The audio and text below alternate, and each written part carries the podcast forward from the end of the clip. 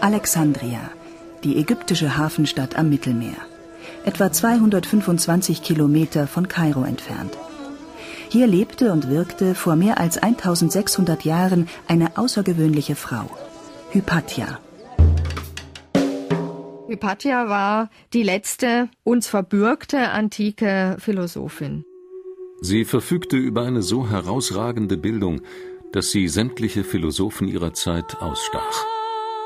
Sie war keine Christin und damit ist ja schon angedeutet, dass das Probleme mit sich bringen konnte, also dass Hypatia als geistig aktive, philosophisch interessierte, wissenschaftlich interessierte Frau in dieser Zeit keinen leichten Stand haben konnte. Alexandria, ursprünglich eine griechische Stadt, gehört Ende des vierten Jahrhunderts zum römischen Imperium. Die blühende Wirtschaftsmetropole ist ein politisches, geistiges und kulturelles Zentrum der römisch-hellenistischen Welt.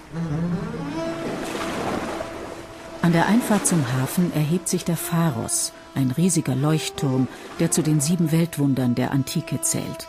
In Hafennähe liegt das Stadtzentrum mit prächtigen Palästen, Regierungsgebäuden, Tempeln, Theatern und dem Museion mit seiner berühmten Bibliothek.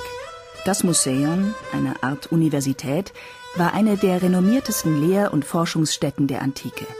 Hier hatte in früheren Zeiten unter anderem der berühmte Mathematiker Euklid gelehrt. Dem Museum angegliedert war eine der umfangreichsten Bibliotheken der damaligen Zeit. Ein Großteil der Schriftrollen, Bücher gab es ja noch nicht, wurde jedoch bei der Eroberung der Stadt durch die Römer im Jahr 48 vor Christus vernichtet. Trotzdem soll der Bestand an schriftlich fixiertem Wissen auch im vierten Jahrhundert noch immer beeindruckend gewesen sein. Etwa 300.000 Menschen leben in der Stadt. Ägypter, Griechen, Römer, Inder, Afrikaner. Sie sind Juden, Christen oder Anhänger griechisch-römischer Kulte. Die Stadt ist ein Schmelztiegel der Nationen und Religionen, vergleichbar mit heutigen Großstädten wie New York oder London, die Gesellschaft streng hierarchisch gegliedert. Viele sind Sklaven. Es gärt in der multikulturell geprägten Stadt. Es ist eine Zeit des Umbruchs und der beginnenden Christianisierung, als Hypatia um 370 in Alexandria zur Welt kommt. Ihre Familie gehört zur wohlhabenden, gebildeten griechischen Minderheit. Ihr Vater ist der Philosoph und Mathematiker Theon, der am Museum der Stadt lehrt. Sie wird einen für eine Frau der damaligen Zeit ungewöhnlichen Lebensweg gehen und sie wird in die Geschichte eingehen.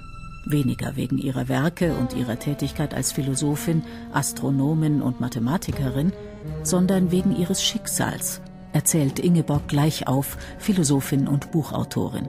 Ihr Ende war grauenvoll. Das ist aber auch mit ein Grund, warum man sie kennt. Christliche Eiferer haben sie umgebracht.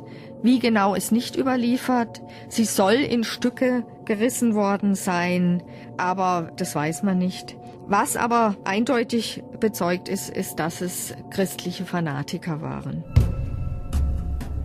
Über Hypatias Leben ist nur wenig bekannt. Sie war schließlich nur eine Frau. Die beste Frau ist die, von der man am wenigsten spricht.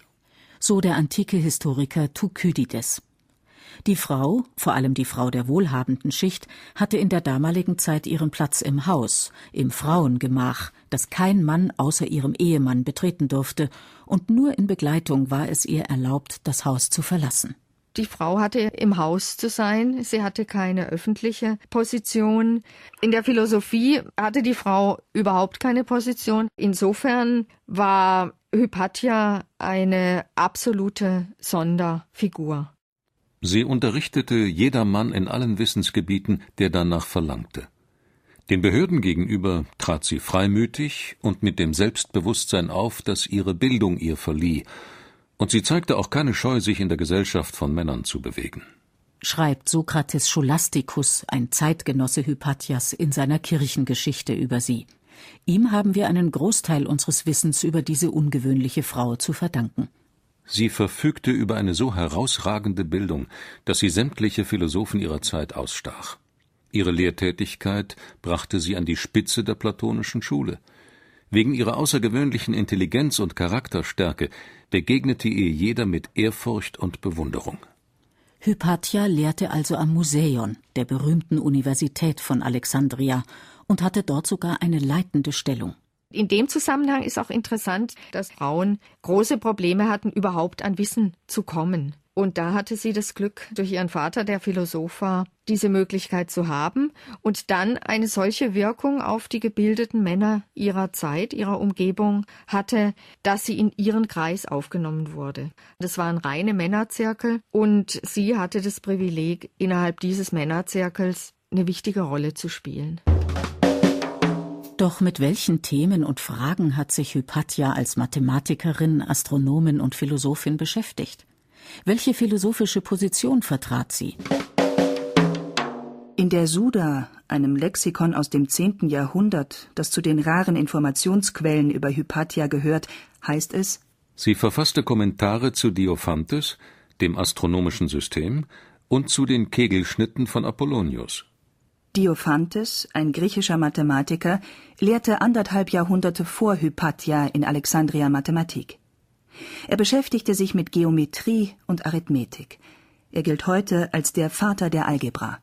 Sokrates Scholasticus hat vermerkt, dass es Schriften von ihr gibt zu den unterschiedlichsten Gebieten, philosophisch, astronomisch und mathematisch. Es wird sogar manchmal gesagt, es seien 13 Bücher gewesen. Und es wäre natürlich ganz schön viel. Erhalten geblieben ist keines von Hypatias Werken. Möglicherweise hat sie ihre Ausführungen auch gar nicht schriftlich fixiert, denn viel mehr als das Verfassen von Texten war in der Antike das Gespräch die bevorzugte Methode der Philosophie, erzählt Ingeborg gleich auf.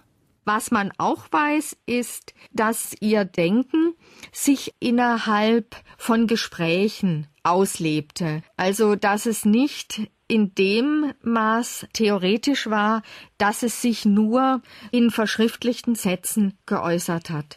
Und ein Denken, das sich öffentlich zeigt und das sich auch öffentlich rechtfertigt, ist natürlich auch ein Denken, das viel stärker im Bereich des Gesellschaftlichen und Politischen wirkt. Ihre Lehrtätigkeit brachte sie an die Spitze der platonischen Schule, die sich von Plotin herleitet. Sie hielt Vorlesungen über Platon und Aristoteles und andere Philosophen. Plotin lebte ein gutes Jahrhundert vor Hypatia. Er studierte in Alexandria und erweiterte die Philosophie Platons zu einer eigenständigen philosophischen Lehre, die man seit dem 19. Jahrhundert Neuplatonismus nennt. Eines der zentralen Themen dieser philosophischen Schule war die Annahme, dass es einen Höchsten geben muss, etwas Göttliches, das sich jenseits einer Wesenheit, einer Person, jenseits des Seins, jenseits des Geistes und damit auch jenseits des Denkens befindet. Dieses höchste Göttliche nannten sie das eine, das dann auf christlicher Seite mit dem Christengott gleichgesetzt wurde. Mit der Lehre der Neuplatoniker hat sich Hypatia sehr wahrscheinlich beschäftigt und natürlich mit Platon, einem der bedeutendsten Philosophen der Antike. Platons Denken ist ja ein Denken, das sich dem zuwendet, was jenseits des sinnlich Erfahrbaren existiert. Und ihm ging es um so Dinge wie Gerechtigkeit, Frömmigkeit, das Gute. Und für all diese Dinge, es sind ja eigentlich ethische Dinge, gibt es im Reich der Ideen sowas wie eine abstrakte Form, die wird aber nur erfahrbar, indem wir eben auch wirklich Gerechtigkeit oder Frömmigkeit oder das gute leben. Idee meint bei Platon nicht einen Einfall oder Gedanken, sondern das wahre Seiende, das Sein im eigentlichen Sinne. Und das ist etwas Absolutes, das nicht dem Wandel und Vergehen unterliegt, sondern von übernatürlicher Qualität ist. Durch bloße Wahrnehmung dessen, was sich physisch zeigt, können wir dieses Absolute, die Idee, nicht erfassen. Dafür müssen wir von der realen Erscheinung abstrahieren und unsere Aufmerksamkeit, die Vernunft benutzend, auf das Allgemeine richten. Nur so kann man die Idee erkennen, wie zum Beispiel die Idee der Gerechtigkeit, der Schönheit oder des Guten. Denn die Idee ist in den Dingen, die wir wahrnehmen können, enthalten. Ein Gedanke, der für Platon wichtig war, dass er gesagt hat, im Staat sollten die Philosophen eine ganz, ganz wichtige Position innehaben.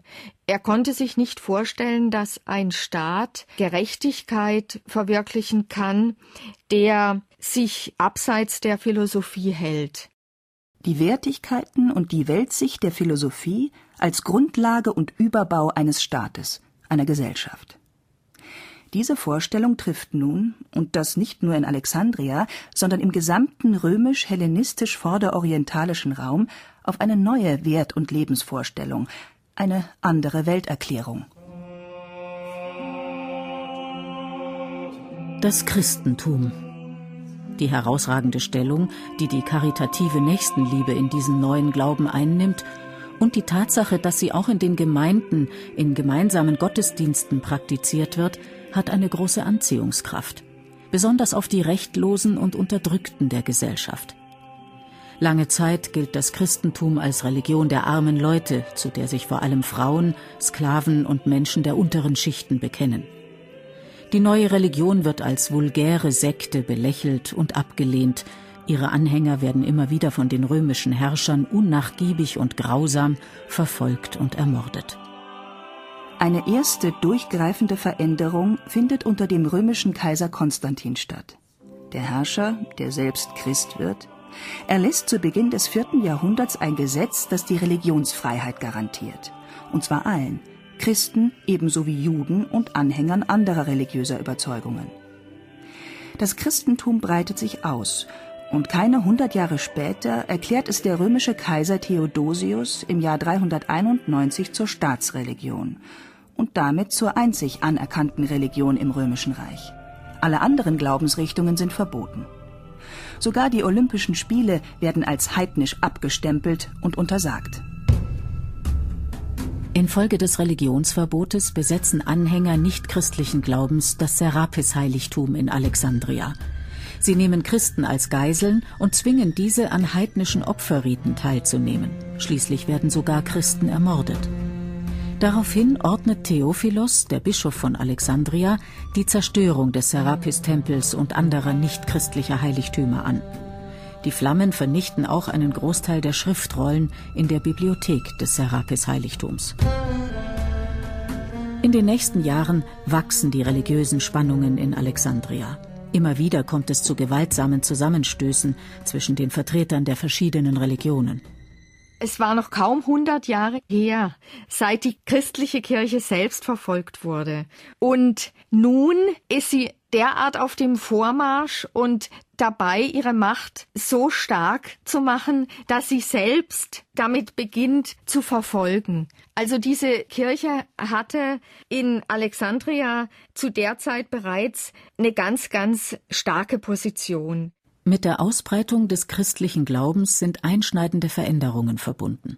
Heute würde man das wohl einen Paradigmenwechsel nennen. Eine neue und ganz andere Sicht auf das Leben, die Gesellschaft und die Welt setzt sich durch. Und die Philosophie verliert ihre Bedeutung. Die Theologie war die erste Wissenschaft. In der Antike war es die Philosophie. Und die Theologie und die Vertreter des Christentums hatten zu sagen, was gilt, und zwar im Bereich der Theorie und auch im Bereich der Praxis, also was das Ethische betrifft. Philosophie wird nun als heidnisch, als ketzerisch, als Irrlehre nicht nur abgelehnt, sondern auch bekämpft. In einer Welt, in der ein allmächtiger Gott, eine allumfassende göttliche Instanz, alle Fragen des Lebens und Handelns beantwortet, ist kein Platz mehr für ein offenes, fragendes Denken, wie es die Philosophie praktiziert. In einem Brief an die Kolosser warnt der Apostel Paulus Seht zu, dass euch niemand einfange durch Philosophie und leeren Trug, gegründet auf der Menschenlehre und auf die Elemente der Welt und nicht auf Christus. Nicht alle Christen lehnen die Philosophie als törichte weltliche Weisheit ab, verdammen sie als Irrlehre oder Teufelszeug. Einige griechische Theologen und Kirchenschriftsteller wie Clemens von Alexandria sehen im Christentum die Vollendung der Philosophie. Und auch Augustinus, der spätere Bischof von Hippo und Zeitgenosse Hypatias, beschäftigt sich vor und auch nach seinem Übertritt zum christlichen Glauben intensiv mit der antiken Philosophie. Im Lauf seiner Entwicklung setzt sich das Christentum immer wieder mit der antiken Philosophie auseinander, greift insbesondere auf die platonische Gedankenwelt und deren Begriffe zurück. Doch ganz unproblematisch ist das nicht, erzählt Ingeborg gleich auf. Bei Augustinus war es so, der hatte seine Philosophie der Zeit entwickelt, hat es auch niedergeschrieben und dazwischen hat er immer wieder Sätze, in denen er zeigt, was für eine Angst er hat, dass er sich jetzt dem Philosophischen zu sehr öffnet und Gott nicht einverstanden sein könnte mit dem, was er hier sagt. Und mit Gott meint er mit Sicherheit auch die Kirche. Also, dass die Vertreter der Kirche sich genau anschauen, was da an Gedanken verbreitet wird und dann im Notfall eben auch eingreifen und sagen, das ist jetzt nicht zulässig. Nicht nur lehnt das Christentum die Philosophie ab, auch umgekehrt halten viele Philosophen ihre Gedankenwelten und Lehren für absolut unvereinbar mit dem Christentum. Und sie wehren sich gegen eine Vereinnahmung. Die Philosophie soll der Theologie dienen? Niemals. Welche Haltung Hypatia zu diesen Fragen und Themen hatte, ist nicht bekannt. Gewiss ist nur, dass sie nicht zum Christentum übertrat. Doch pflegte sie Kontakt zu Christen ebenso wie zu Juden. Zu Beginn des fünften Jahrhunderts spitzen sich die religiösen Auseinandersetzungen in Alexandria zu. Wie so oft geht es nicht nur um Glaubensfragen, sondern auch um Macht. Der Bischof versucht, seine Macht und seinen Einfluss auszuweiten, kämpft gegen die wachsende Vormachtstellung von Konstantinopel, gegen die staatliche Macht des römischen Imperiums. Und es wird auch innerhalb der christlichen Kirche vehement um die richtige Lehre gestritten, die gültige Auslegung der Bibel. Als Theodosius, der Bischof von Alexandria, 412 überraschend stirbt, wird Kirill, sein Neffe, zum Nachfolger ernannt. Kyrillis, von Sokrates der Herrschsucht, von anderen auch heute noch der Gewalttätigkeit beschuldigt, scheint wenigstens anfangs etwas vom ungestümen Geist seines Onkels gehabt zu haben. Er vertrieb die Juden aus Alexandria, verfeindete sich aber dadurch mit dem Statthalter Orest. Wie sein Onkel, so ist auch Kyrill, der neue Bischof von Alexandria, ein kompromissloser Gegner der Philosophie. Nachdrücklich kämpft er gegen alles, was nicht seiner christlichen Überzeugung entspricht. Und eine Frau wie Hypatia ist ihm ein Dorn im Auge, nicht nur weil sie eine Vertreterin der verhassten Philosophie ist, sie ist zudem eine Frau, die mit ihrem Verhalten und Auftreten ganz und gar gegen das herrschende Frauenbild verstößt. Die beste Frau ist die, von der man am wenigsten spricht. Diese Haltung des Thukydides übernimmt letztlich auch das Christentum. In seinem ersten Brief an Timotheus schreibt Paulus Eine Frau lerne in der Stille, mit aller Unterordnung. Einer Frau gestatte ich nicht, dass sie lehre, auch nicht, dass sie sich über den Mann erhebe, sondern sie sei stille. Interessant ist, dass man ihr keine jetzt Liebesgeschichten angedichtet hat. Aber offensichtlich war sie als Denkerin doch so schillernd, dass die Fantasie sich da in diesem Bereich aufgehalten hat. Hypatia ist eine sehr attraktive Frau, aber unverheiratet. Sie hat offenbar keine geschlechtlichen Beziehungen zu Männern. Sie verwirklicht, so Ingeborg gleich auf, ganz das antike Ideal vom Leben im Dienst der Wissenschaft. Man könnte sagen, du sollst keinen anderen neben mir haben als eben die Wissenschaft. Und es bedeutete, den Alltag auch auf diese wissenschaftliche Tätigkeit hin auszurichten. Also zunächst mal bedeutete es natürlich Ehelosigkeit. Und Hypatia hat das übernommen. Sie war nicht verheiratet, sie war selbstständig und sie war in der Öffentlichkeit präsent. Verschiedene Hitzköpfe verschworen sich unter Führung des kirchlichen Vorlesers Petrus miteinander und überfielen die Frau hinterrücks, als sie bei irgendeiner Gelegenheit nach Hause zurückkehrte. Die Männer rissen sie aus der Sänfte und schleiften sie gewaltsam zu der Kirche, die unter dem Namen Kaisarion bekannt ist. Dort zogen sie ihr die Kleider aus und zerfleischten ihren Leib mit Scherben. Glied um Glied rissen sie die Frau in Stücke und verbrannten sie. Die Tat trug Kyrill und auch der Kirche von Alexandria große Schande ein. Denn was könnte denen, die wie Christus gesinnt sind, ferner liegen als Mord, Blutvergießen und dergleichen? Kyrill, dem war natürlich klar, dass solch eine Frau eine Gefahr darstellen könnte. Und das war ein einfaches, die Leute zu finden, die die Tat dann auch vollbrachten. Welche Rolle der Bischof bei der Ermordung Hypatias spielte, ist nicht eindeutig zu klären. Auch wenn es christliche Fanatiker sind, die Hypatia umbrachten, so ist ihre Ermordung nicht nur religiös motiviert, sondern auch politisch. Einen Hinweis darauf gibt Sokrates Scholasticus in seiner Kirchengeschichte. Weil sie nämlich häufiger mit Orestes, dem kaiserlichen Statthalter, zusammentraf, ging in der christlichen Bevölkerung das verleumderische Gerücht um, Hypatia sei es, die Orestes daran hindere, mit Kyrill, dem Bischof der Stadt, freundschaftliche Beziehungen zu pflegen. Hypatia stand im engen Kontakt zum römischen Statthalter von Alexandria, der mit dem Bischof im Streit lag.